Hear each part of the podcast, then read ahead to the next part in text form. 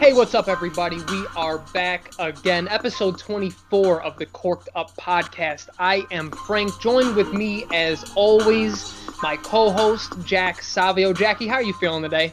Frankie, I am living the high life. It's getting a little colder outside, but I'm not letting it dampen my spirits. I'm excited for the weekend. Finally, some postseason baseball is getting underway. So, you know, we got NHL starting back up. Surprisingly, NBA isn't going to be starting for another, who knows, 5 months, whatever it may be. They just want to start in June now, Frank. Yeah. Other than that, I'm all good, Frankie. How you doing? I'm doing good. Just like you said, weather isn't the greatest, but hoodie weather is still a good time. You don't get to, you know, go out and play basketball at any time that you want, but it's something about, like, I'm in this weather, I like the shorts and a hoodie. You get a little ventilation and you stay warm at the same time. I don't know if that's weird or not, but that's what I like.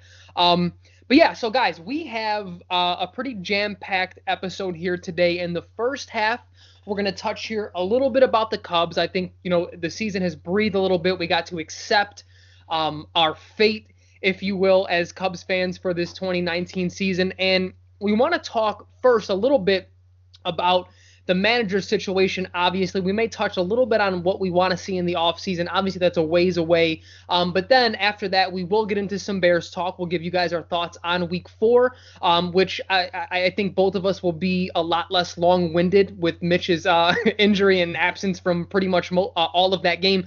And then we will to end the first half, we will talk about Week 5 out in London against Oakland and what we want to see. So, Jackie, let's start off. You know, Maddon's gone, just like all of us pretty much knew was going to happen unless he, you know, took us deep to the playoffs yet again. But first, before we even get into, like, you know, like the different replacement options, what do you think his legacy is in Chicago? Well, I think I know it was a little bit rough down the stretch. I know a lot of people were upset with him pretty much ever since Game 7 of the World Series, if you can believe it or not, with the way he handled the starters, handled the bullpen. You know, essentially they won in spite of him instead of because of him, which I think is ridiculous. Anyways, the managers in baseball don't win games. I believe that. I think they can put you in positions to win, and the good managers constantly put you in positions to win. They get the most out of their players. They put their players in positions to succeed. It's really on the players to succeed themselves and be the kind of players that everyone thinks they should be. Now, I think the reaction that I saw was largely positive to him leaving, in the sense that not like, oh, my God, thank God he's gone, but it was, okay, you know, thank you, Joe. We appreciate everything you did. Time to move on. I kind of hope that in the next couple of years or so, I think a lot of Cubs fans will really start to see that what we had was a really good thing. We saw, in my opinion, the greatest Cubs manager of all time. Just for what he was able, his record in 5 years is nothing short of amazing. What he did in 2015, getting everyone to buy in, was incredible, and you knew that this team was on the right track. 2016 obviously happens. They just dominated pretty much from start to finish, you know, with some very few hiccups along the way, and then things just kind of fell apart a little bit in 2017, 2018, 2019. Guys just, you know, didn't take that next step. You know, and I mentioned that in 2015 you had those young guys buy in, and we're kind of hearing some things now that we've kind of moved away from Maddon getting fired, where it's, man, it doesn't sound like some of the younger guys were buying into what Joe Maddon had to say. You know, without naming names, it sounds like it was, you know, the typical cast of characters: Ian Happ, Addison Russell, Albert Almora. It was just some of those guys who they expected more of, you know, didn't take that next step. And I don't think that's on Maddon. I mean, part of it could be, but I think it was just, he was a good fit in 2015 at the right time. He was the perfect coach for the perfect time. And I don't think there's anything wrong with admitting that now they're in a different stage of their window, and now they need someone a little bit different, a little bit better of a fit for now. But I think he'll always be remembered as the guy who helped the Cubs win a World Series after 108 years of not doing so. Frank, what do you think his legacy probably will be? I mean, I think it will be that. As you, especially being a boxing fan, I understand that history is 100% revisionized or I don't know what the correct word is, as more time goes by. So people are still a little bit upset about Game 7 and us pretty much winning in spite of him making some, really throughout the playoffs, he had some coaching blunders and, made some in-game mistakes, if you will.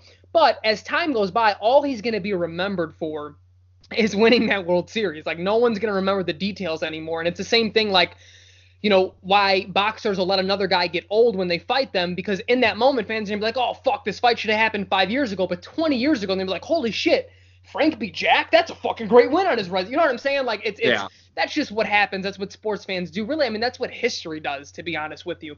So I think he will be remembered just as the guy who helped, or maybe not even helped, was an integral part of, breaking that quote-unquote curse that the Cubs had for 108 years.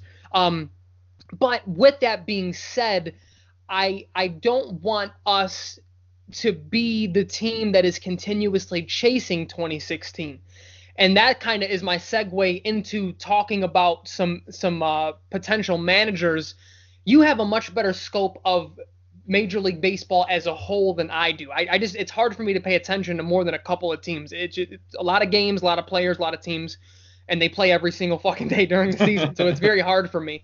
But I said all that to say, I don't want it to be an internal candidate. I definitely don't want it to be David Ross. Like, I just don't want to live in 2016 anymore. It was great. We broke the curse. We did it. But let's not try to replicate that. Let's do what's best for the 2020 Cubs to try and win another one and try and make another deep playoff run. And I think just living in 2016, it's just going to start another curse. You know what I mean? Like, I don't want that. So I'm curious to know from your standpoint, what are some external – well, first of all, do you feel the same way as I do, one? And then two, what are some good external candidates that you're hearing about that are, potentially good fits for the Cubs? Yeah, so I think to start off with obviously the number one candidate, the guy who's the front runner right now, and as much as a lot of Cubs fans may want it, I'm at a crossroads right now, Frank, with David Ross. Part of me wants a guy who has experience managing. David Ross, this would be the first time he's doing it. Part of me does want that, but on the other hand, it kind of makes, it almost makes sense. I get the sense that you don't want to relive 2016 and you want to move on. You want to see what else is out there. But I mean, and even with the limited managerial experience, you take a look at a guy like Aaron Boone. It was just leading the Yankees. They dealt with a number of injuries this year to some big name guys, and it didn't fucking matter. Well, his players are fucking savages, though. That's the thing. They're savages, exactly. They're fucking savages. And surprisingly, most of them are white, so it doesn't really make sense. But it's like he still cruised into an AL East division title. Like, it was so impressive, and it just. It's kind of that leads to, well, how well does David Ross really know these guys? And I mean, it would be kind of foolish to say that he doesn't know these guys all that well.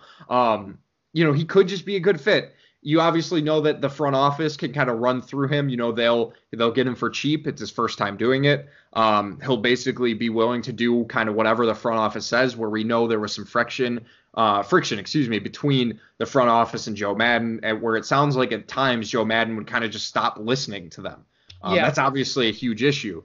So I think David Ross really is the front runner. It's hard for me to really think that there's anyone else.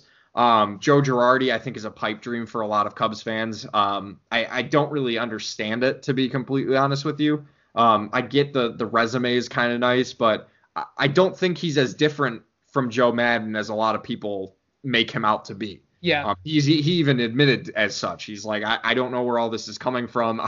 I'm not like a jerk. I'm just, I do like analytics, like kind of stuff like that. Yeah. Accountability is kind of what I think they're looking for. And if David Ross can provide that, then I'm all for it. So it's some external candidates I would love. I was listening to 670 The Score a little bit earlier this week, and they had one of the Astros TV guys on talking about the Astros bench coach, Joe Estrada, I believe it is. And I mean, he sold the hell out of him to me.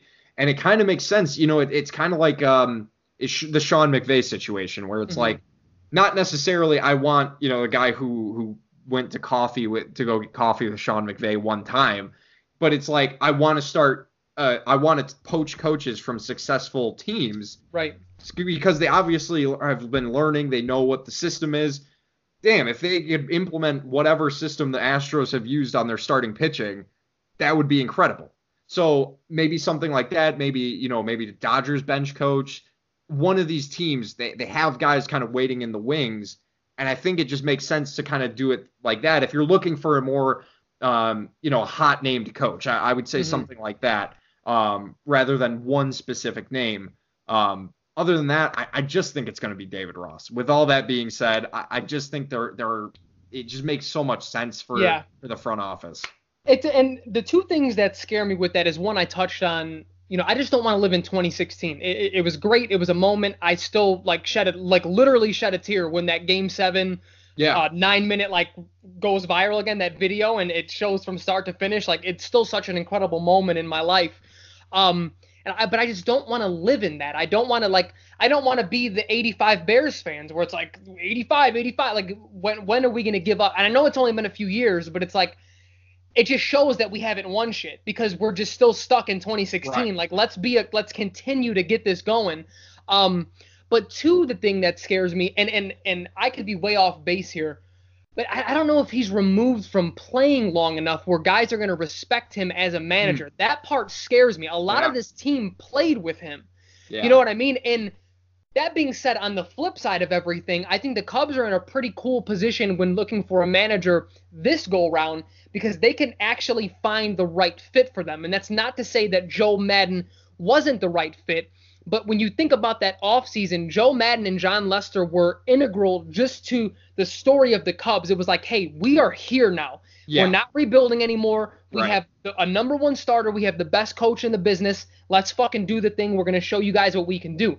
We don't have to really do that this time around. We can find someone that's really the best fit. And like I said, that's not to say Joe wasn't, but it was a little bit more of a statement being made as well with that signing, as well as him being a good coach. So I'm just nervous about the whole thing. You know what I mean? And we've, you know, we don't have to talk about on this too much longer. We can move on to some NFL talk. But I guess kind of my last point to what you're saying is we've talked a ton about, different style of managers, not necessarily being, one specific thing all throughout their entire career at all points in time. You know, we talk about Ricky Renneria all the time in terms of him maybe just being that developmental guy, a guy who can get a team into the right position, but maybe when it's time to compete, you're looking elsewhere. You know, he just doesn't have the right strategic element, but he has the personality to kind of bring a team together. Yeah. I think Joe Maddon might just be one of those guys who's really good at coming into young situations, kind of getting guys to buy in, because these, young kids have been doing nothing but getting screamed at their entire lives. And he's like, listen, you're fucking grown men. We're playing a fucking children's game. Let's just fucking do this. Let's just fucking win this shit. Whereas, I think at a certain point, guys, as they continue to grow throughout their career, it's not crazy for certain players to need to hear different messages throughout their career. I don't think that's that strange. Guys can get complacent. It happens all the time. And you look at the Astros, they win in 2017. They're right fucking back on track to win a World Series 2 years later. That's what the Cubs were supposed to be. But I think a lot of that was just, drafting. I thought, their professional player scouts, I didn't do a very good job other than Castellanos and some of the other in-season trades that they made. It was Tyler Chatwood. That can't happen if you're trying to go out and win another World Series within this window.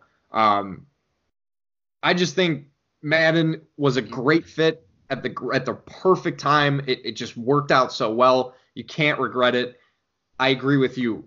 Just because it makes a lot of sense, and I'm talking to Cubs fans, Frank, for David Ross to be that coach, it doesn't mean he's the right fit. And I think they're doing a disservice to themselves, to the players, to the fans, if they just say, well, we love David Ross, we got to get him in here. Where it's like, yeah, but okay, but is he the right fit for your team?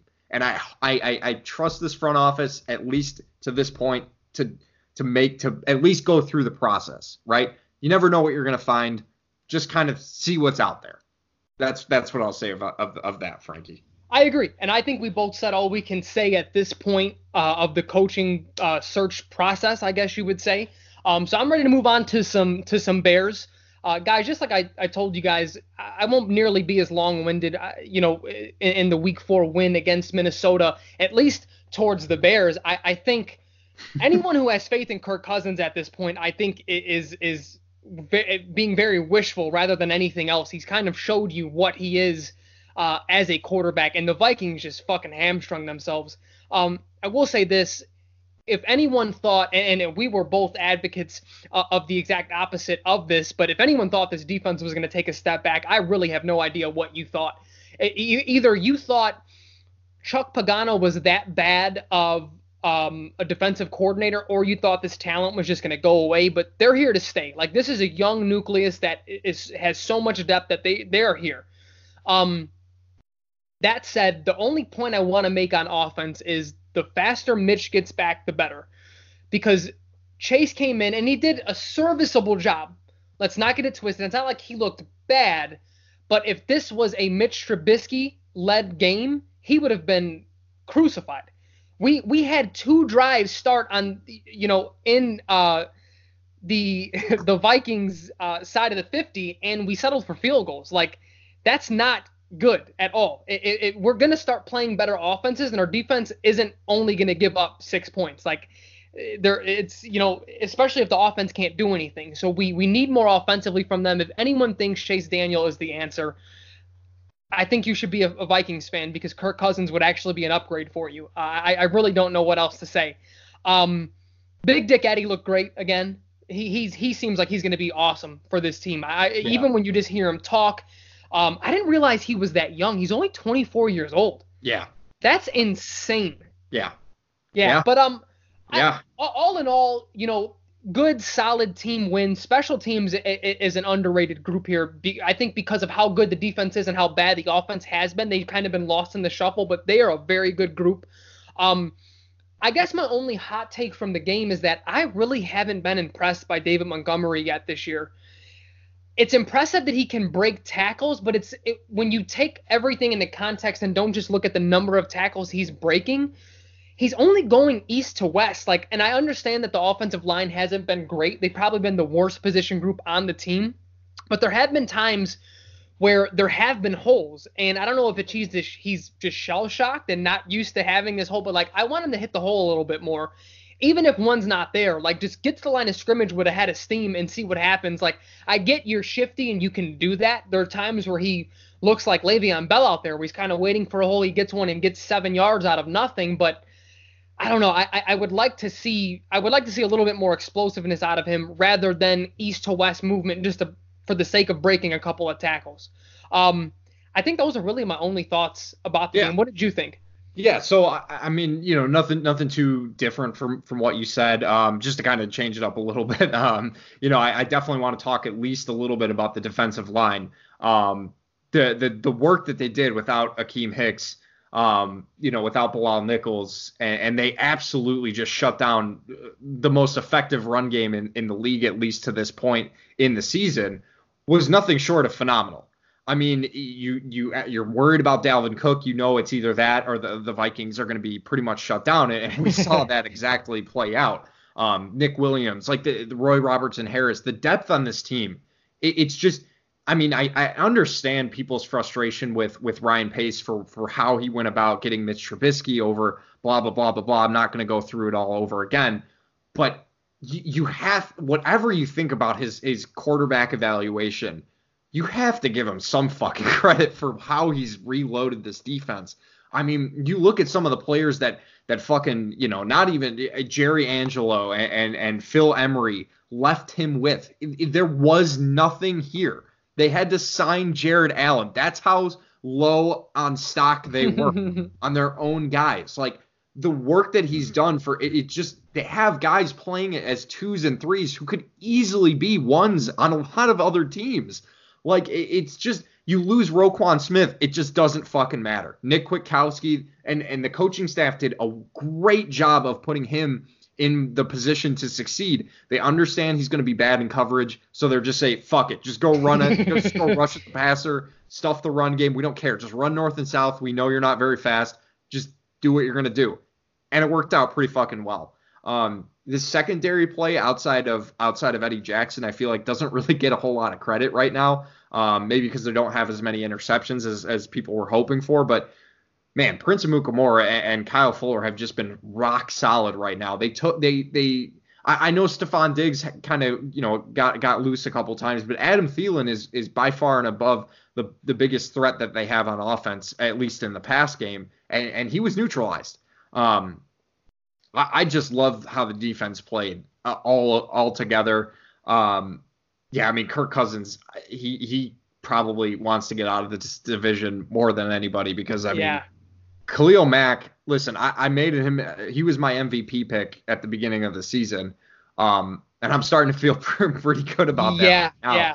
I mean, he's like – it's like one of those players where, you go on NFL.com, right, and you go by the searchable stats and you look at sacks and you're like, oh, this guy's 8 sacks, this guy has 7, blah.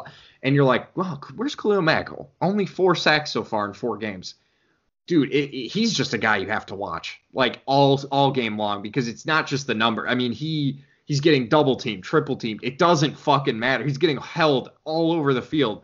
It doesn't matter. He just runs through everybody and brings down guys with his fucking fingertips, because his fingertips are stronger than your fucking bicep, Frankie. Yeah, like, they are. He's just an animal. I mean, he's... We did our, our top 10 Bears, favorite Bears players of all time. And defensively, he was my number one.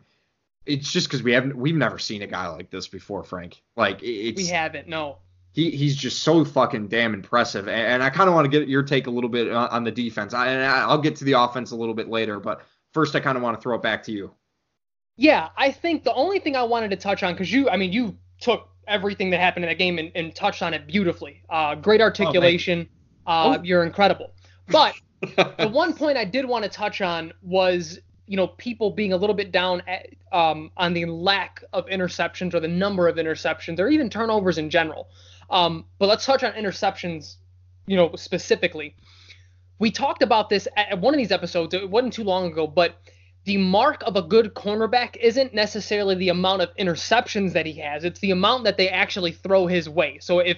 Darrelle Revis back in the day would have like 2 interceptions. If you look at the stats, you'd be like, what the hell is going on? And you look like they passed, his way twice a game, if that. Yeah. Like, that's incredible. That stat alone is. Yeah. And that's really what we're seeing. Look at the last 3 games. How vertical have these teams been getting? Like, and when Washington tried it, like, they just they were getting picked off all over the field. Like, you cannot go vertical on this team when they're clicking on all cylinders. Like, Aaron Rodgers, he had that one vertical throw. That's just, he's great. He's going to get that off. He's going to, avoid 3 sacks, go off his back foot, throw it across his body, and nail something. It's just going to... When he's rolling left, Bears fans have seen it all. And he's got that free time. You're just like, okay, yeah, he's about to complete like a 70-yard pass right now. Exactly. It's going to happen. Dude, this group is phenomenal, and we saw the 03 group, we saw the 06 group that made it to the Super Bowl in 07. This is the best. These last 2 years, this is the best Bears defense I've ever seen with my own 2 eyes. Like, they are on pace, and we're a quarter through the season, so take on pace with a grain of salt at this point, but they're on pace to beat a lot of the 1985 Bears records.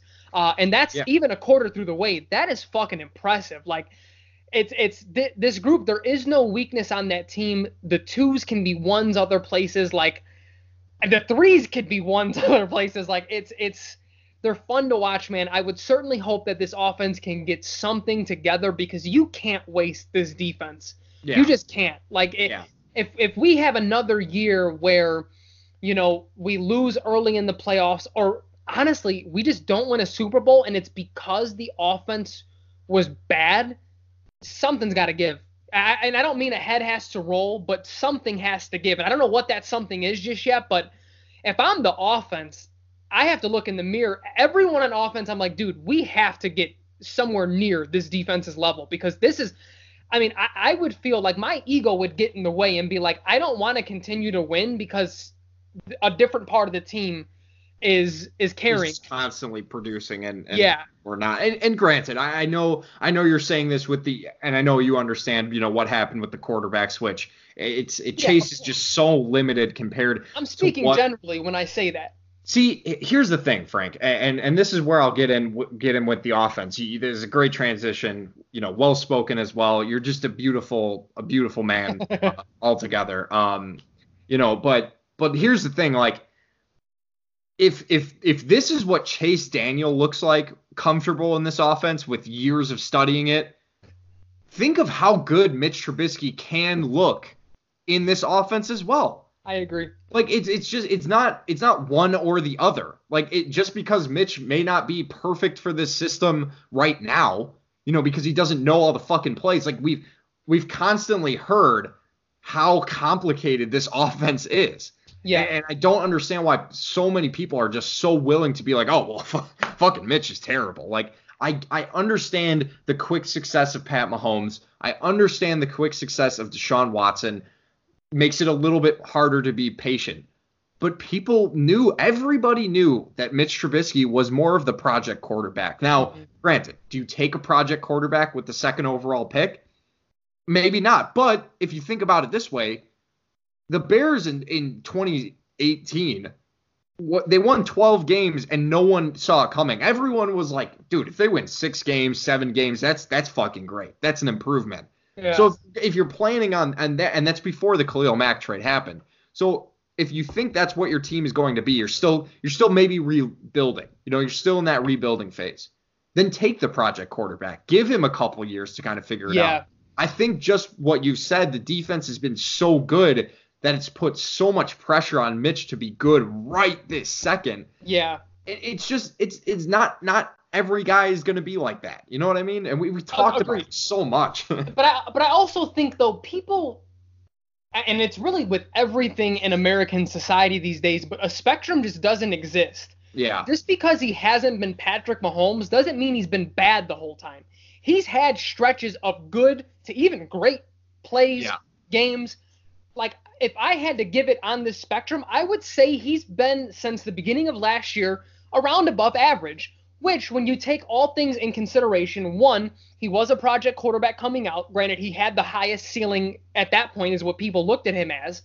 But then you take into account where something that you touched on, Matt Nagy literally said in his opening press conference as the Bears head coach that this offense takes at least 3 years to master. We're in the beginning, well, pretty much the middle of year 2 of this offense now, in which now he's missed 3 total games and no preseason reps in both seasons. Let's give it some time. Let's relax. Chase Daniel is not the answer. Are we good to move on to what we want to see in the Oakland game, or did you want to touch on? Yeah, I just want to touch on the run game a little bit, and then we'll definitely move on. Obviously, this won't be a ton, but I do want to comment, you know, on some things that you said, because it seems like this run game is going to be obviously needed moving forward if you know Mitch does miss a little bit more time than they're letting on. Yeah, I agree with everything you said about David Montgomery. I mean, we were kind of billed as he was this, you know, game-changing back. They traded up to get him. You know, and he's not the only guy that they've traded up for that we've expected to be great, Anthony Miller. You know, I just think for him, a lot of it is the offensive line, yes. But a lot of it, too, is he needs to learn, and I'm sure he's starting to figure it out that, yeah, he could break all those fucking tackles in college and you know, just run away and just keep on running. But listen, NFL defenses aren't the Big 12. All right, that's where he's coming from. Yes, he still has that ability to break tackles, which is great. I think that'll serve him really well in the future. But he does need to start realizing, and I'm sure he will, that, okay, great, I broke a couple tackles, but I'm not going to get away like I used to. Because they're just faster. They're faster, they're stronger, they're bigger players. He's just going to need to start learning this game as well. And, you know, it's tough for me because we see so much success from rookie running backs right away that, again, it's kind of like the quarterback situation where, you know, we expect them to be ready to go. But on the flip side, look what rookie receivers are doing now. So it's kind of that weird change we're starting to see. So, yeah, that's kind of it from the Vikings game. Fuck Kirk Cousins. I'm never going to worry about this Vikings offense again, especially because they beat them so bad that Stephon Diggs is just – But I'm out of here. I'm fucking out of here. Get me the fuck out of here, please. That's it. Come on. Let's go. He's just looking at come on. This guy, this is the guy you're fucking paying all this money to? Khalil Mack just looked at him in the face and was like, well, maybe your mother didn't go to heaven. And he's like, all right, that's it.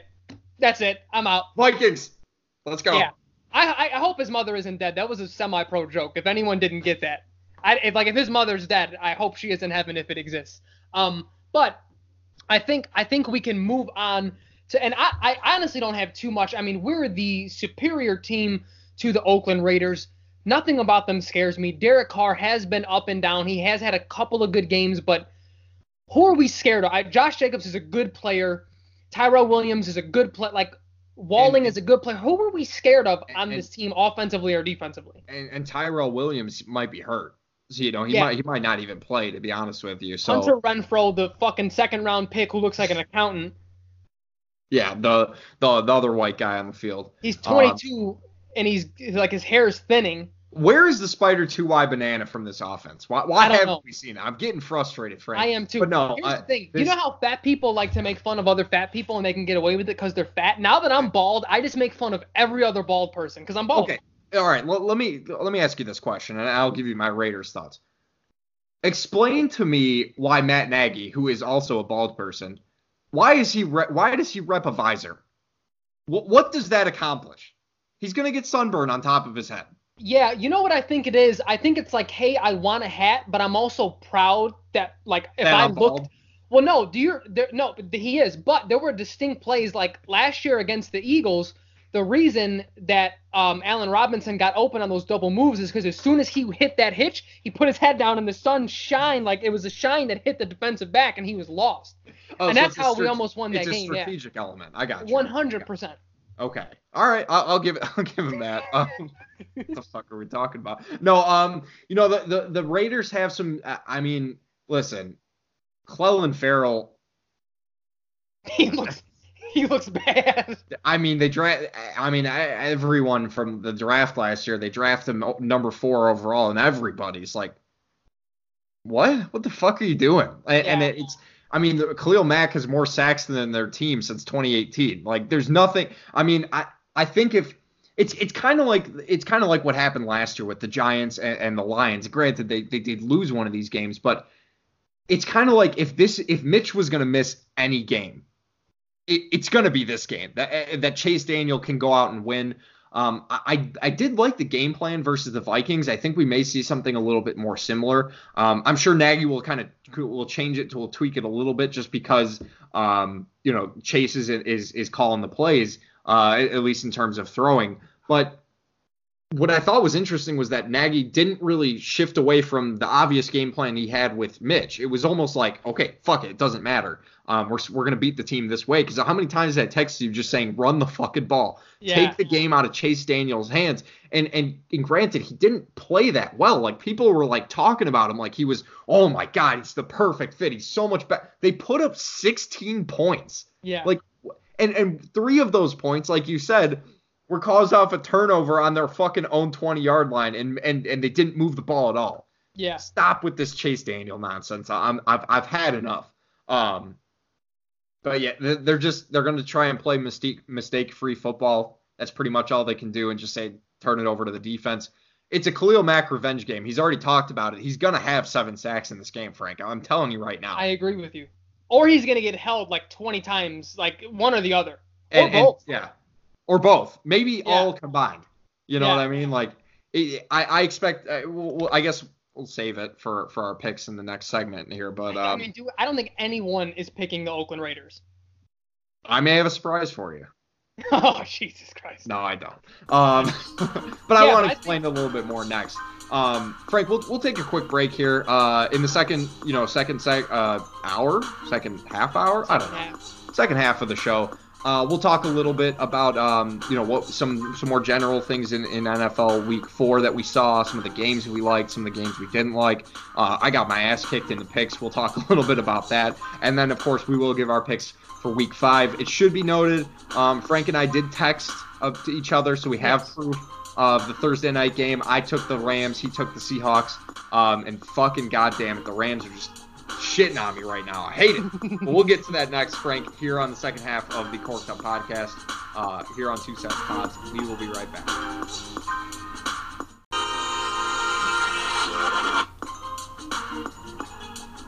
Hey, guys. Welcome back into the Corked Up Podcast here on 2 Cents Pods. I am Jack Savio. He is Frank Neris. You can follow us on Twitter at Jack_Savio5.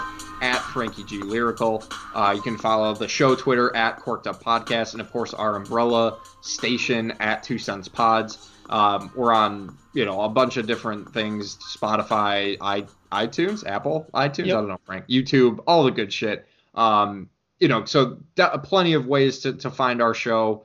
We love the interaction we get with you guys. It's absolutely fantastic.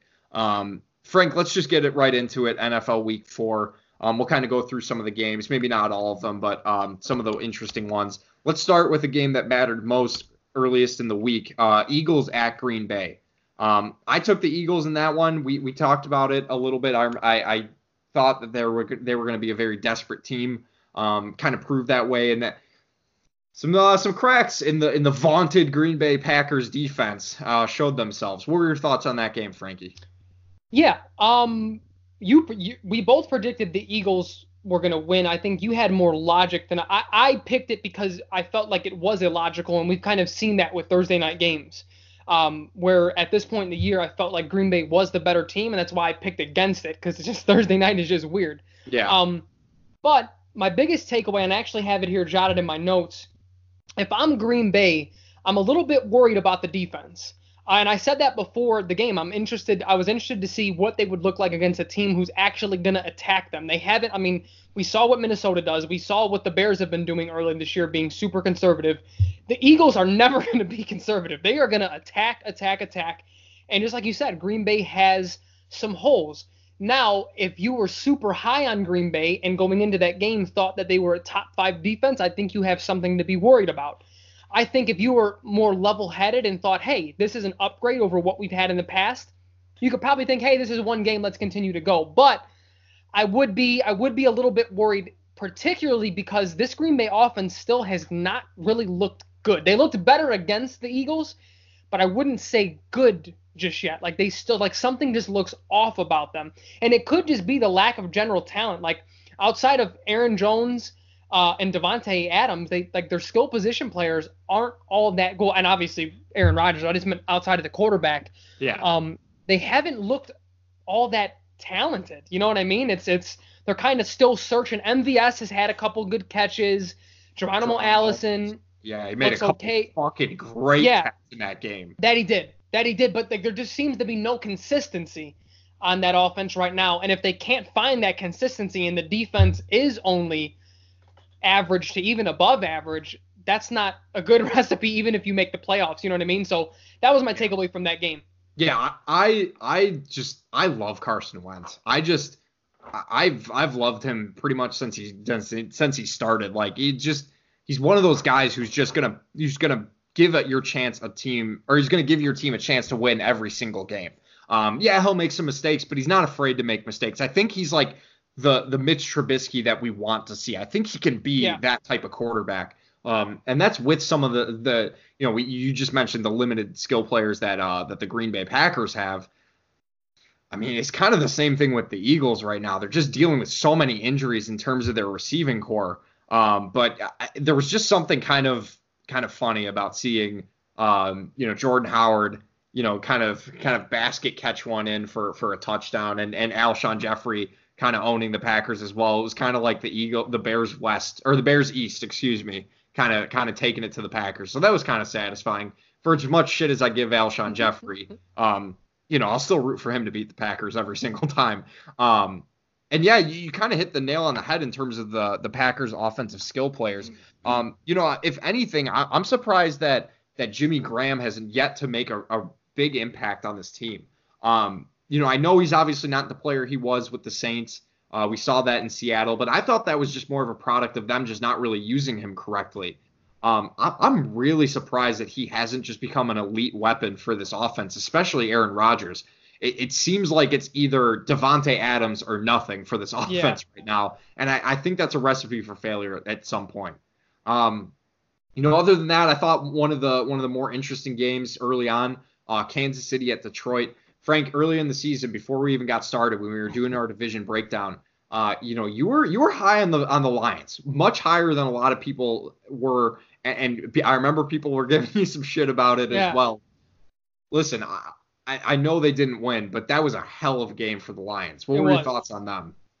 I mean, granted, going into it, I did think they would lose by a couple of scores, but what I thought was going to happen was that the first two or three quarters, it would be close, and then Kansas City would just prove to be a little bit too much.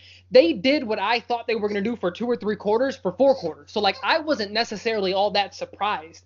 I think, you know, I like what they have going on defense, and now that they're really airing it out on offense, they have the weapons to do so, which leads me to one of the things that I have jotted down in my points. Kenny Golladay is a top 10 wide receiver. It's not he might be. It's not he is a top 10 wizard. That dude can fucking play. Yeah. He is phenomenal. His route tree is great. His hands are awesome. I mean, at this point, there isn't anything he can't do as a receiver. So he looks really, really good.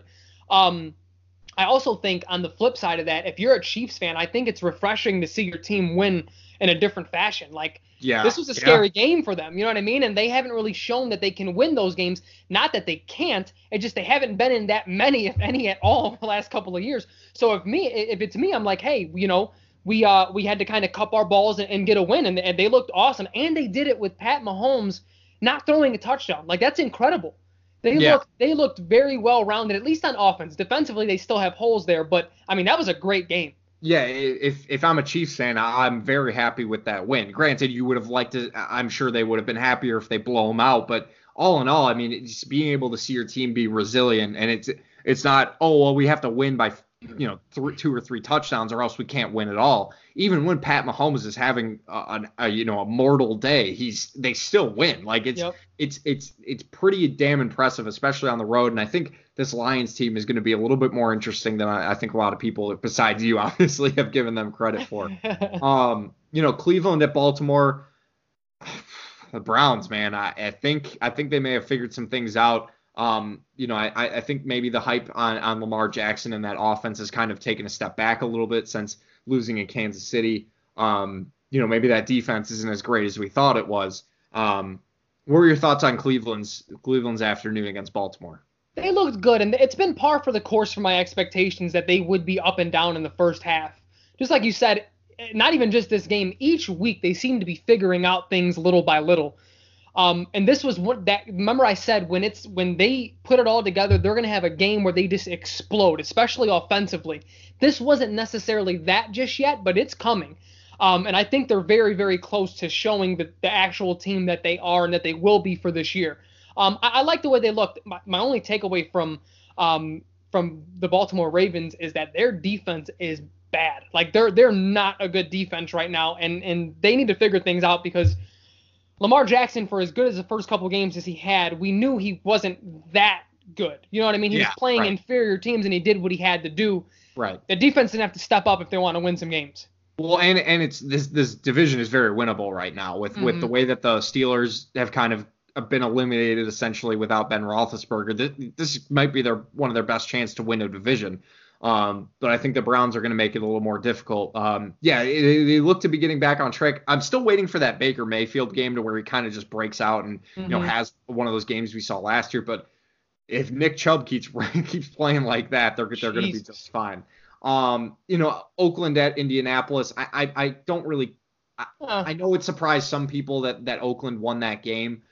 For me, it's just the Colts were just so banged up right now, and it's kind of the same thing heading into this next game, and we'll get to that a little bit later on in the second half here when we do our game picks.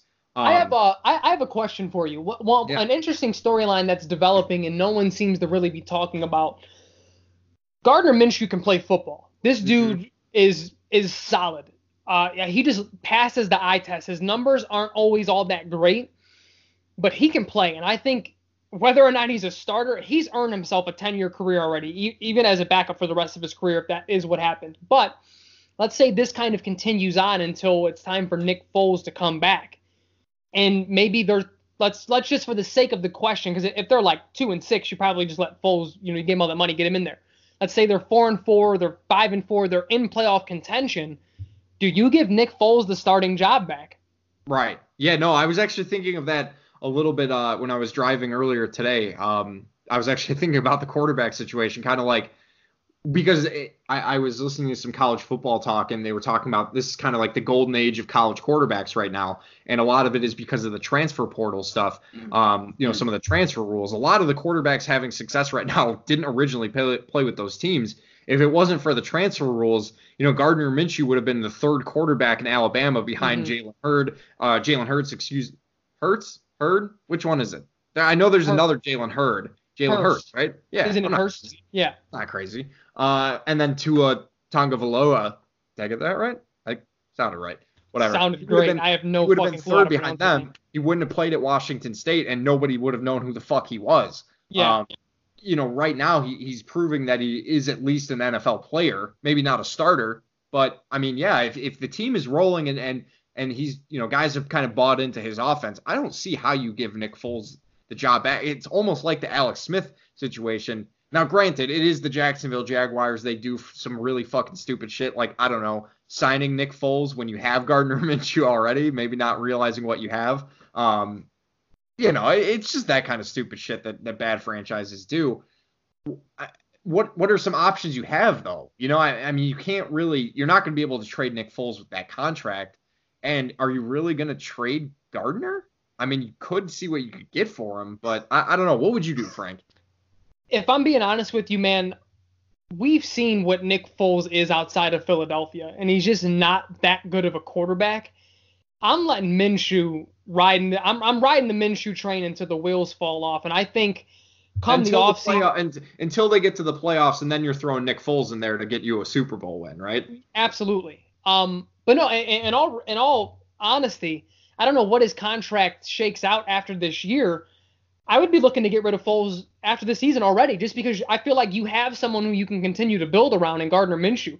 And maybe I'm jumping the gun here, but I'm also in the hypothetical thinking that by the time Foles is back, they're still in playoff contention. And at that point, I don't know if they thought that was going to be the case, even with Nick, like if the Minshew mania didn't exist, if Nick Foles was here, I don't think they were going to be that good.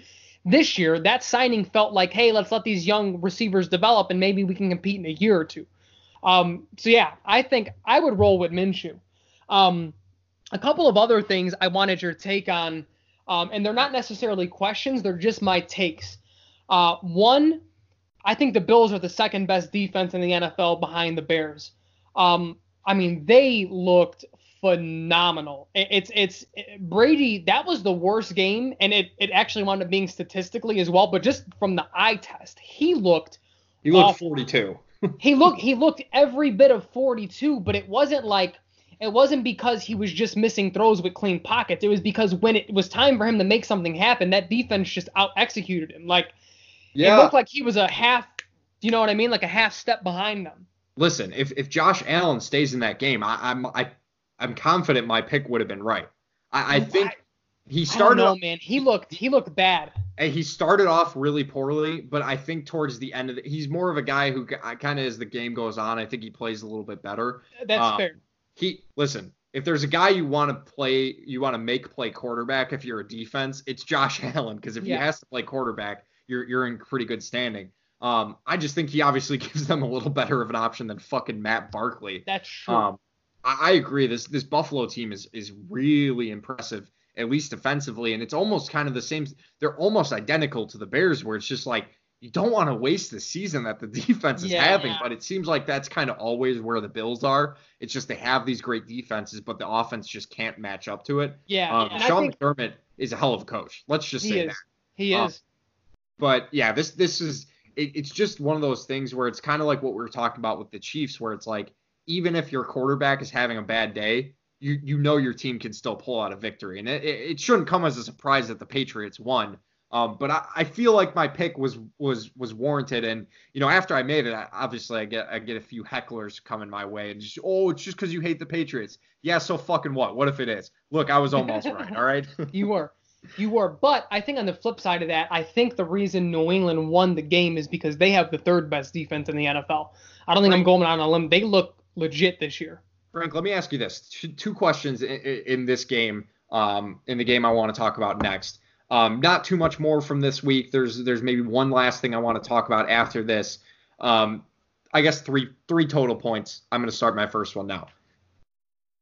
What do the we talked about what the Jaguars do with Nick Foles. What do the Panthers do with Cam Newton? Because Kyle Allen looks like he can play a little bit. I mean, he is this team rolling, and Cam Newton is just fucking – he's beat up right now. So, I mean, yeah, is Kyle Allen, from what you've seen so far, I mean, he beating the Houston Texans in Houston against a pretty solid defense. And it's pretty impressive, especially considering really no one gave him a chance to win that game. What are your thoughts on Kyle Allen so far? Kyle Allen is another guy who is past the eye test. He looks phenomenal. He's getting their playmakers the ball when they're in the position to make a play. For me, I'm even more... I'm leaning towards not giving the starter back his job in this scenario, because we've seen even more evidence that Cam Newton is no longer really that good of a quarterback. You know, he's been banged up the last few years. It's one injury after another, and his body's just breaking down. If I'm the Panthers, I'm 100% sticking with Kyle Allen here. I think he's looked good. He's got that offense going. And one of my points that I had here jotted down, I mean, they're also in the position to alleviate things away from really any quarterback, but Kyle Allen is the guy right now, because Christian McCaffrey is the best running back in the league. He is phenomenal. Yeah. He has looked good. DJ Moore has looked good. Curtis Samuel's looked good. Greg Olson's looked good. Like, this looks like a good offense now that the X factor that have made them bad is gone. You know, the guy, Kyle Allen, is hitting the throws when they're there, in which Cam Newton just was not this season. So I would 100% stick with Kyle Allen if this continues to go on. And what do you do with Cam Newton? Do you think there's any team that would be willing to trade for him just to kind of get them back on track here a little bit? Man, that's a good question. I wouldn't doubt it. There aren't a lot of quarterback needy teams right now. You know what I'm saying? Like, there's just... yeah. A lot of teams have a lot of young guys kind of playing a little bit right now. You know, obviously, I think the Bengals believe in Ryan Finley, so I don't think they're really going out of their way to get Cam. I think one team that maybe could be interesting and maybe not, because, you know, Mason Rudolph has played pretty well. Maybe the Steelers would maybe take a flyer, yeah, just to see what they have. Obviously, this is all speculation. I have no idea what they'd get for Cam Newton, or if any team would really even be willing to take him on right now with just how injured he's looked. On the flip side, Frank, this is kind of the second point from this game, and it kind of goes back to a little bit of Kansas City as well. Deshaun Watson did not have a great game against the Carolina Panthers. Neither did Pat Mahomes against the Detroit Lions. I just think it's a little strange that so many people are so willing to kind of let those bad games slide for them. But if Mitch Trubisky had played anything close to that, you know he's getting crucified just from every corner of the NFL fandom. I'm just curious a little bit on what your thoughts on some of the poor play from the younger QBs this week. I mean, it's going to happen. My take, even when it is just about Mitch Trubisky, is that bad games are going to happen. And I know that it's magnified because it's only a 17-week season, a 16-game season. But it's like they're going to make mistakes like that. And that's exactly why I preach, like, when Mitch misses 2 or 3, 4 throws that game, let it go. Pat Mahomes misses a handful of throws every single game because he's throwing the ball 40 yards in the air every time. You're not going to connect every time you throw the ball. But that fan base is just like, oh, cool, he missed the throw. You know what I mean? Like, granted, he's having success numbers-wise. As a team, we've had the same amount of success the last couple of years. But, you know, it's. I just feel like those fan bases and those reporters are a little bit more level-headed. And it may just be because they've had good quarterback play where we haven't, and we're yearning for it so much as a fan base, as, you know, as a sports media. And it's like we magnify it even more than it's already magnified because we're just searching for this great quarterback that we haven't really had in any of our lifetimes. You know what I mean? Is it sad to think that the Texans have a better quarterback history of their team when their best quarterback has been Matt Schaub than the Bears have had there. Yes, it's very sad. That's just really pathetic. The last thing I want to talk about Week 4, really, one of the biggest games that happened, Dallas at New Orleans, simply because, I mean, I took New Orleans to win this game. I'm sure a lot of people took Dallas, but I think we saw Dallas exposed a little bit here. Yeah. You know, that they finally played, you know, an NFL defense, and one that's very, very stout. Good. You talked them up last week as well. And I mean, Dallas was kind of just shut down, and it kind of made you think like, okay, maybe Dak Prescott isn't an MVP candidate. Maybe Amari Cooper isn't one of the best receivers in football. You know, and you obviously see Zeke still trying to get back. He's not 100% ready to go. What were your thoughts on that game and maybe specifically just Dallas? I wasn't super shocked by it. Dallas had played some of the worst defenses in the league the first 3 weeks. And granted, you don't pick who you play. You're going to do what you do. You beat who you beat, exactly. But anyone who was jumping off the ledge to call them a top 5 offense and call Dak Prescott a top 5 quarterback, like, this was the game you needed them to look like that again or something similar to that, and they just weren't. They looked like the same old Cowboys from last year, which was a average to above average offense with a really good defense that's going to keep you in games. And I think this is still a playoff team. But I think if the context is, if your scope of them is that this is a top 5 offense, they completely failed by flying colors. But if this is we can win our division, we can make a playoff run, I don't think you're worried that much. I think it's just the perception of what you have of them as a team. For me, I wasn't too worried about it, especially because, like you said, Zeke doesn't even have all his bearings just yet. A full health? He's healthy, fully in tune. Yeah. Ezekiel Elliott adds just another dimension to this team, so they're still unrusted. Not firing on all. Yeah, unrusted. They're not firing on all cylinders just yet, which is not an excuse. He decided to hold out. That's on him. He was eating whatever he was eating in Cabo and got him a little chubby. But you know, they look like the same team as last year, which is a playoff team that could make some noise, I think. Yeah, I don't think you learned anything new. I don't think you learned anything bad about them. You did learn something new if you thought they were a top 5 offense. You know what I'm saying? That's kind of my point. It's like it just depends on what you thought about them already. Yeah, I totally agree. Other than that, you know, week 4 played out. I'm never picking the Falcons to win a game again. Let's just put it that. Let's jump into NFL Week 5.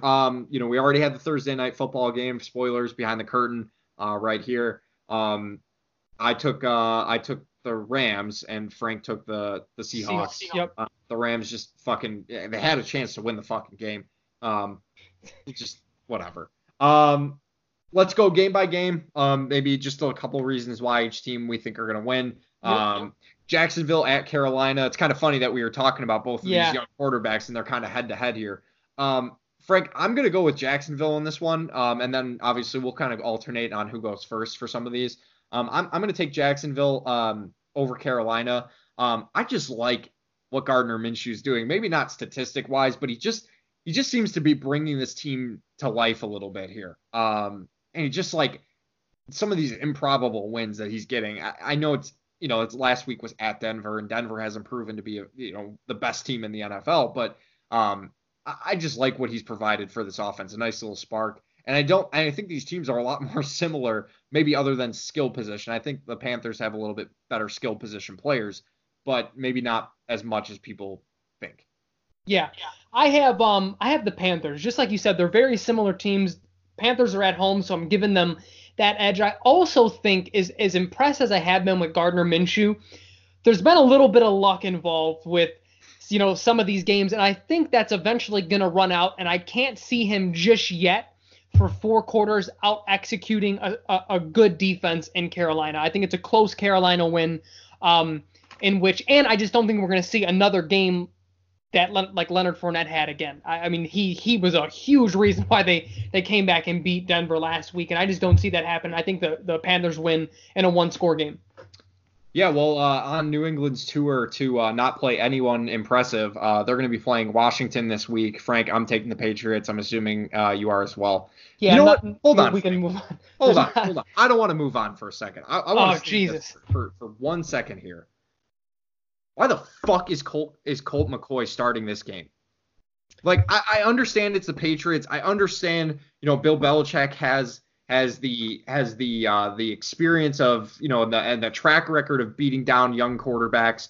But my God, what you're not going anywhere. Your team sucks. Why not get the kids some fucking time to play? I know there were some reports that have come out pretty recently that Jay Gruden never even wanted Dwayne Haskins. I'm sure you probably saw that. Mm-hmm. And this kind of just lends itself to that story where it's like, well, why did the front office decide to keep their head coach but also draft him a quarterback that he's never going to play? Like, what the fuck is going on here? What's your take on that? I'm usually on the side of bad teams getting their young players as many reps as possible, especially from the quarterback position. But those weren't good reps that he had last week. He's not comfortable in this offense yet. He doesn't seem to really know the playbook, which isn't a knock. It's just he's young. He was kind of he was looked at as ironic as it was. He was looked at as a developmental guy, even though he had a monster year in college the year before. But I like the move. I actually do. I would rather him, because he doesn't seem to know the offense just yet. He hasn't had many first-team reps in practice. I think it would be detrimental to put him in, especially against a stout New England defense, because I think at that point you're only messing with his confidence. I would wait a few more weeks to hand him the keys to start getting reps. I don't think he's ready just yet. You make some good points, but on the flip side, and I want to ask you this. Isn't it more than just playing the game? Isn't the development aspect just more than playing it? Isn't it more about a week of preparation as the starter, a week of getting those first team reps, kind of getting a feel for what it feels like to be a starter and kind of continuing on that way? I just can't. I get what you're saying, and I know I kind of caught myself a little bit realizing, oh fuck, it's the Patriots and Bill Belichick just eats young quarterbacks alive. But does it? Does it really fucking matter? I mean, Colt McCoy is going to get his ass kicked too by the Patriots. He is. I don't know. I get what you're saying, and it makes sense. But at this point, I mean, this franchise is just in such a weird position right now. I'm glad I'm not a fan of their team. Let's just say that. Then we got Buffalo at Tennessee. Frank, I'm taking Tennessee in this one, just because I know I said I'd never take the Tennessee team again. But Buffalo, I think, you know, we don't really know how healthy Josh Allen is. It sounds like he may not play. If that's the case, then it's Matt Barkley. I'm going with the Tennessee Titans to win at home. I'm going with the Bills. I'm not, even though the Titans proved me wrong last week, I'm not falling for it. They do that 2 or 3 times a year. And I just think the Bills defense is legit. And I think even if Matt Barkley can just play safe, not turn the ball over, manage the game, I think that puts them in a great position to win. I think the Bills are going to beat the Titans on the road. Okay. Then we got Baltimore. Baltimore. The Bills are so fucking good. Baltimore at Pittsburgh. Frank, I'm taking Baltimore in this one to kind of get back on track here. I think Mason Rudolph has played well. I just don't think he's going to play well enough to beat the Baltimore Ravens. I have the Steelers at home. My MVP pick, Mason Rudolph, will prevail. Yeah. To be honest with you, I have them. I did pick the Steelers. The Ravens' defense isn't good, particularly when teams have gotten vertical.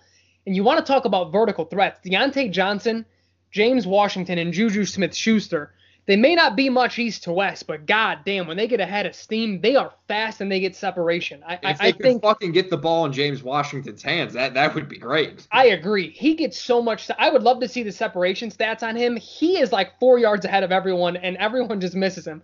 Yeah.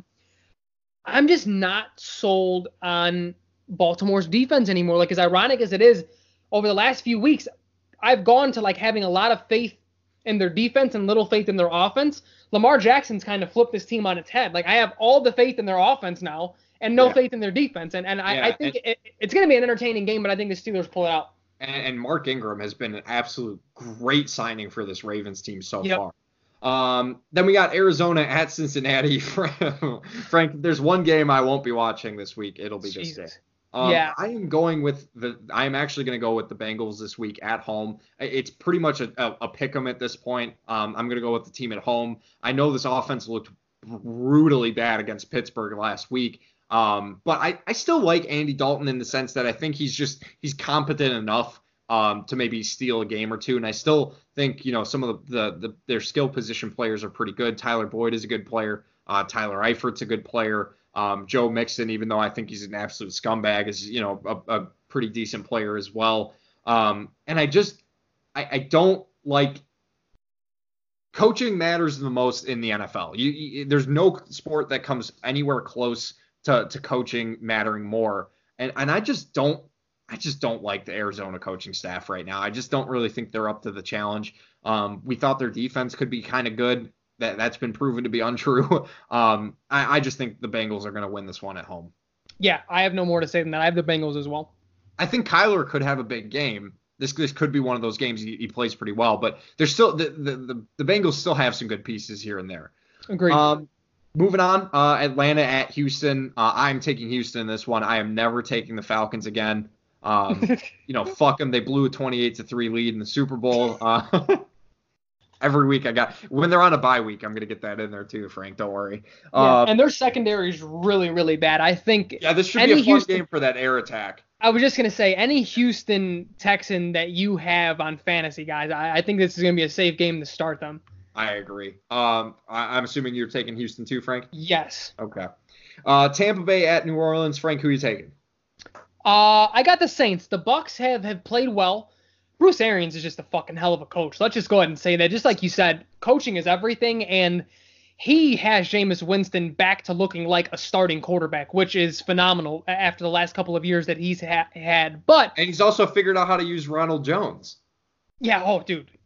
Ronald Jones has looked really, really good this year. Oh, and by the way, Frank, kind of what we talked a little bit about last week, you know, Mike Evans is a pretty good player, right? Jesus. He's a top 5 receiver. I mean, but Chris Godwin is probably a top 20 receiver at this one. They have a good tandem.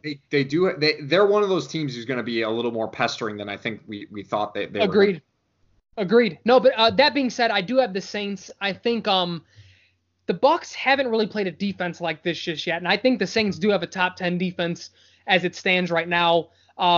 And Kamara is just going to do Kamara things, I think. The Buccaneers have an improved defense from last year. They're not a good defense.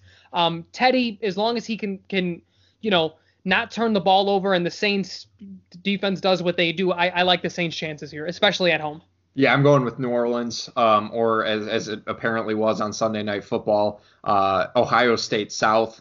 I don't know if you listen to those intros, but it was like every other guy, the Ohio State. Yeah, like it's just absolutely fucking insane how many Ohio State players they have. But, yeah, I just like the Saints overall as a team, and they have a good coach as well. Sean Payton's proven himself time and time again. Yeah. He's so, the original Sean McVay. Yeah. Seriously, though. Yeah, no, I like him a lot, the Saints to win this game. But honestly, I wouldn't be surprised if Tampa Bay pulls this one out of their asses. I wouldn't either. I'm picking the Saints, but it wouldn't shock me if the Bucs won. I just always like the Saints at home. It doesn't matter who their quarterback is at this point. Then we got the Vikings at the Giants. Frank, who are you taking in this one? I think Danny Dimes is gonna get them another win. I just am not high on the Vikings at all right now. Okay. Saquon's a machine. He is out this Sunday, but he's going to be back after that. Like, to recover that quick, he's a fucking animal. Yeah. But I think we're going to have to start having the conversation of, are the Giants playoff contenders if they win this game? I mean, because they have the offensive weapons. Granted, obviously they don't have Beckham anymore, but Golden Tate's back. Sterling Shepard looks good. Evan Ingram may be the best tight end in the league by the end of the year. That's how we may view him. Obviously, Saquon is Saquon. He won't be playing, but Gallman looked good as a replacement. If they win this game, I don't think you're looking at a rebuilding team anymore. I think you're looking someone by the trade deadline that's looking to fill a void, you know what I mean, to make that playoff push. It's so funny to think how quick people's opinions on Daniel Jones has changed. I mean, Remember he got drafted 6 overall, and everybody's like, what the fuck are they doing? Yeah, well, they obviously do something that he's proven me wrong thus far. I have no issues with saying that. Yeah, even with that being said, I'm going Vikings in this one. You know, it's a low-stakes game, so you know Kirk Cousins is going to throw for at least 400 yards, 17 touchdowns. No, I think – I just don't think the Giants' defense is going to be able to contain Dalvin Cook the way that the Bears' defense was. And I think the Vikings' defense is still pretty good. you know, I'm not going to say they shut down Chase Daniel because that's not really saying a whole lot. But I still like what they can do. I think they're going to, I think Mike Zimmer is going to confuse Daniel Jones a little bit. And Harrison Smith, I think, is going to bait him into a couple interceptions. So I'm going to go with the Vikings on the road. Frank, we'll save Bears Oakland till the end, as we typically do. Jets at Philadelphia. Sam Darnold has been ruled out for this week. That was announced today. Frank, who you got in this one? I mean, Darnold's out. That's really all the chance they have at beating anyone. I think the Eagles are going to win pretty easily. Yeah, I'm going to go with the Eagles as well. They're at home. I just still think this is they're going to get right back on track and be, you know, right where they think they should be. Denver at L.A. Chargers. Frank, Bradley Chubb tore his ACL in the last game. I know. Against Jacksonville. I know. Von Miller finally got his first sack of the season, which is just hard to say, or it's hard to believe that we're saying that. Frank, I'm taking the Chargers in this one, but honestly, I don't even feel good about that. It took them a while to kind of get going against the fucking Dolphins. I'm assuming you're taking the Chargers as well. No, upset pick of the week. I think the Broncos take this one. The Chargers just have looked off all year. Yeah. Keenan Allen has looked phenomenal. Let's go ahead and say that. And so has Eckler. But something just still feels very off about them. Their defense has been kind of middling. Their offense a little above middling. I think this is going to be one of those games where Flacco just goes nuts for no rhyme or reason. Like, he's just going to have a really good game. The defense actually plays all four quarters, and they get a sneaky win. I think they get the first win this week. Do you think Melvin Gordon provides enough to help out this team? To help, yes, but he's going to look a lot like Zeke has, I think. Okay. He'll get some goal line. He may even get a touchdown or two, just, you know, on some goal line looks. But I think the split is going to be probably 80-20 Eckler and Melvin. They're going to slowly work his way back, I think. Okay. Then we got a pretty important game, at least for the division. Green Bay at Dallas, or I should say the conference and division as well. Frank, who you got in this one? I got Green Bay. I think coming off that loss, the Cowboys are going to try and do a little bit too much, I think. And for, you know, as much as people may want to trash Green Bay's defense, they don't look very different to me than New Orleans. I think New Orleans has a better defense, but they're similarly built. Their speed, they have speed on the edges. Their secondary is very good. I don't think Dak has a good game. I think he has another bad game, and I think I think Green Bay wins in probably like a 21-18 type of game. I'm going Dallas at home. If this was in Green Bay, I'd probably go with the Packers. I think this is kind of a pick'em game at this point, anyways.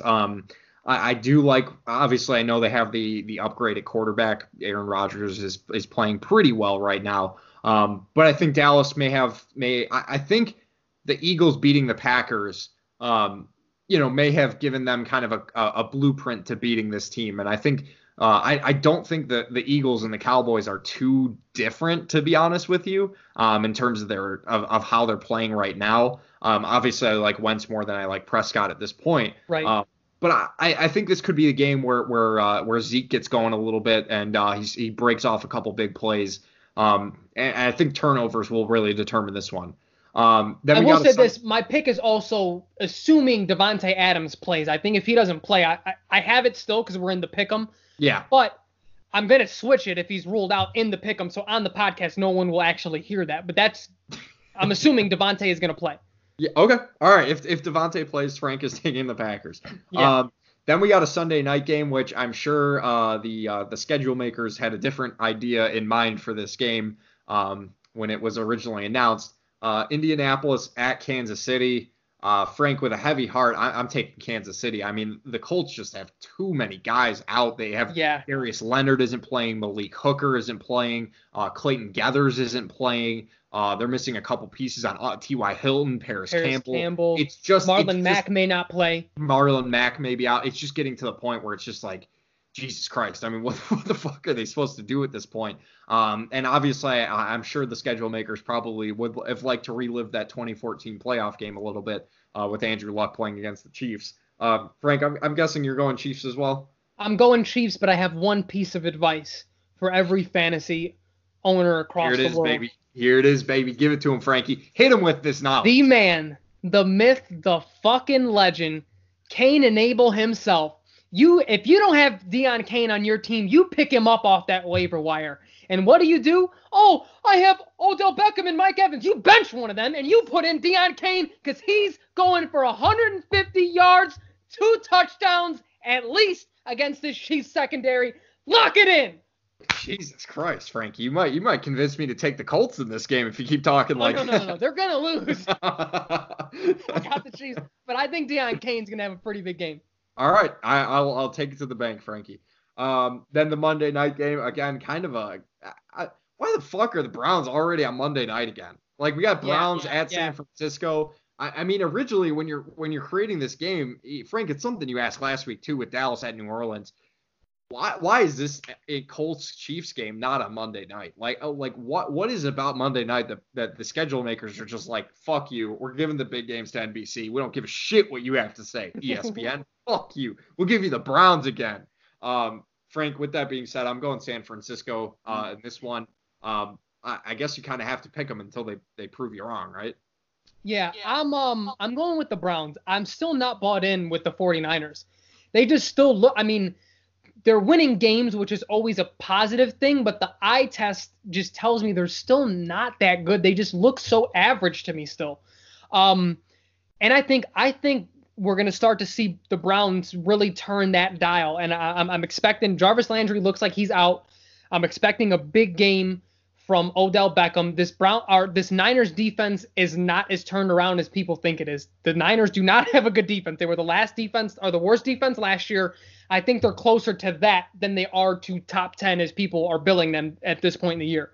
One of the key moments in this game, I think, will be how this Browns offensive line plays, because the Browns offensive line, a lot of people looked at the skill positions. They looked at Nick Chubb, they looked at Baker Mayfield, they looked at Odell Beckham, they looked at Jarvis Landry, and they kind of just were like, damn, this offense is great. And then you kind of like, oh, hold on now, look at the fucking offensive line.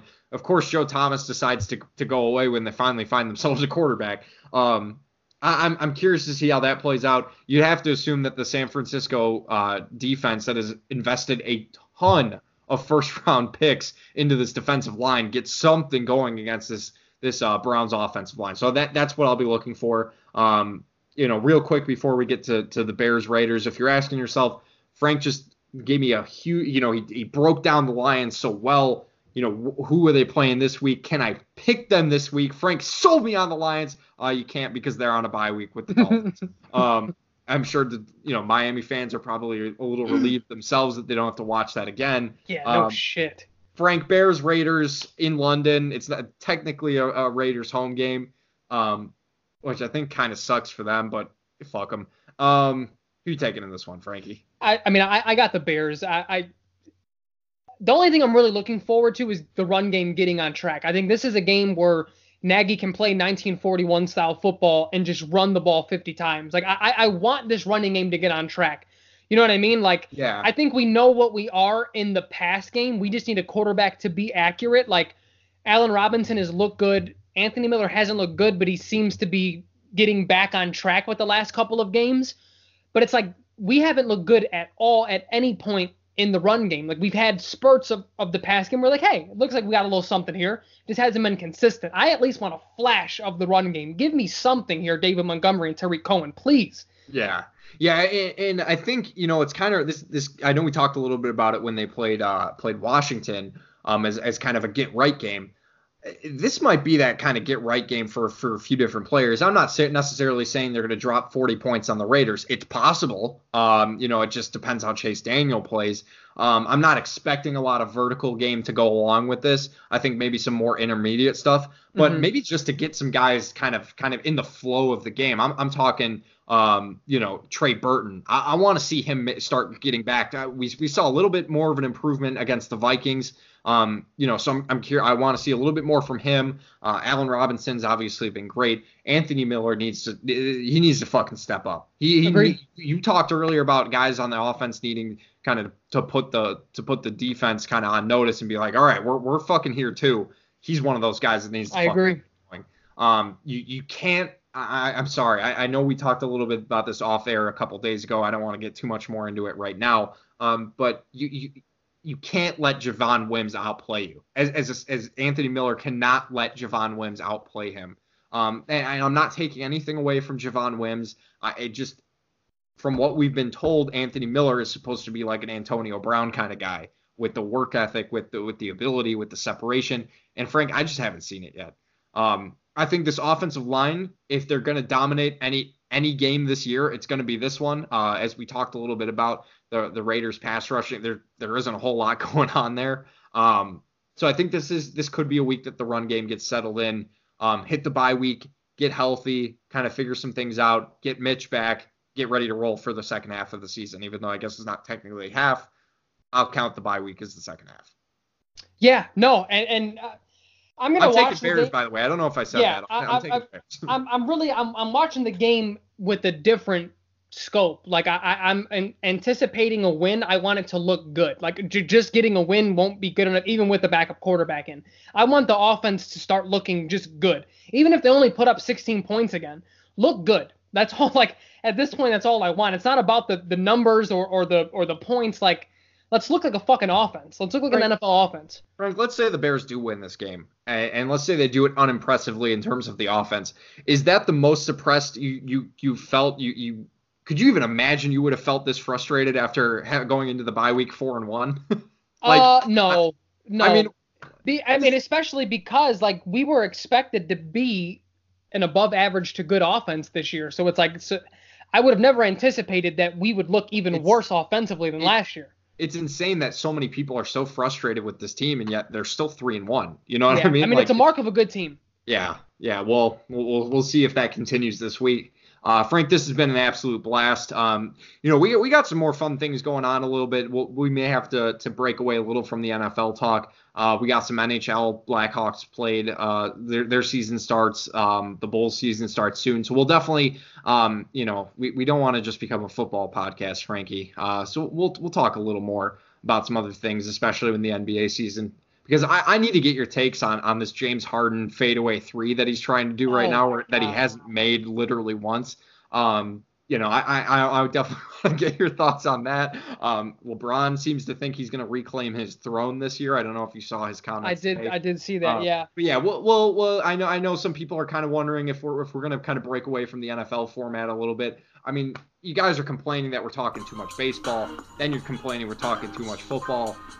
We'll give you what you want, all right? Just don't come bitching back to us when we fucking do it, all right? Yeah. Frank, fuck the Falcons. I was going to say Eagles. I was like, what did the Eagles do to you? The Eagles won the fucking Super Bowl because they're men. Fucking Falcons just suck dick. Fuck them. This has been the Corked Up Podcast here on 2 Cents Pods. I'm Jack Savio. He's Frank Neris. Thank you guys for listening. We appreciate all the support and listens that you guys give us. Frank, I have to go dominate our Dynasty League that you just invited me to. So I'll catch you next week, all right? All right. Later, man. Have a good one. Bye, guys.